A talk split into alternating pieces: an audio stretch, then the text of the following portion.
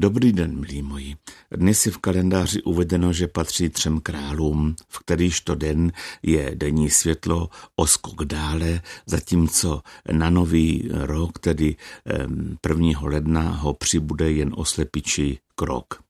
Kromě toho však na tři krále mrzne stále, to si můžete ověřit na venkovním teploměru, jestli to platí.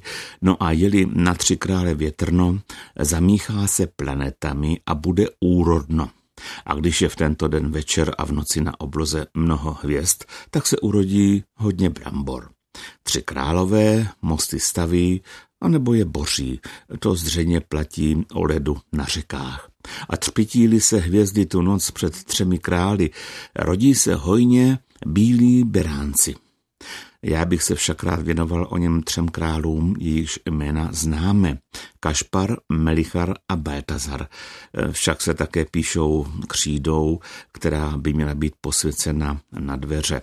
Jejich iniciály tedy K plus M plus B ale to počet k tomu, což má znamenat jinak, pán žehnej tomuto domu, protože písmena C plus M plus B, prvním písmenem bylo původně C, tak tedy tato písmena znamenají podle výkladu teologů Christus mansionem benedicat, žehnej tomuto domu.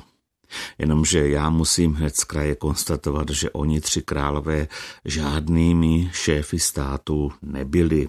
Ve skutečnosti šlo o tři mudrce, kteří z pohybu a postavení hvězd neomylně vyčetli, že se narodí velký král, a to v Izraeli. E, jsou to cizinci a jinověrci. Je úsměvné, jak tito mužové vědy, moderně řečeno intelektuálové, kteří se dobrali poznání o narození krále králů složitými výpočty a věděli o něm dříve, než k narození došlo, hm, tak přišli pozdě.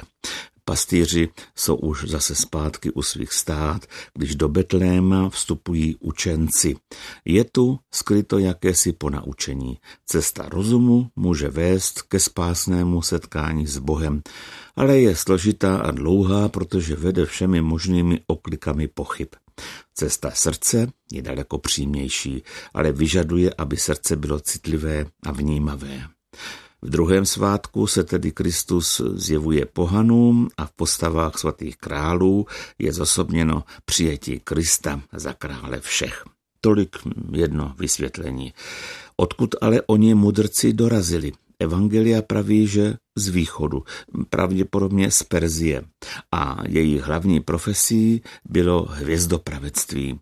Díky němu zaregistrovali, že na nebi svítí nová hvězda, což ale ve skutečnosti žádná hvězda, ba ani kometa nebyla, nejbrž trojnásobná konjunkce planety Jupitera a Saturna, Konjunkce znamená spojení.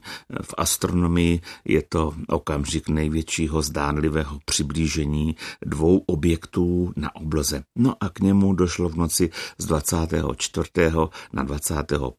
prosince roku 1, což nebyla pravda, nejbrž k tomu došlo někdy v roce 7 před naším letopočtem, což by znamenalo, že Kristus byl ukřižován jako 40 lety.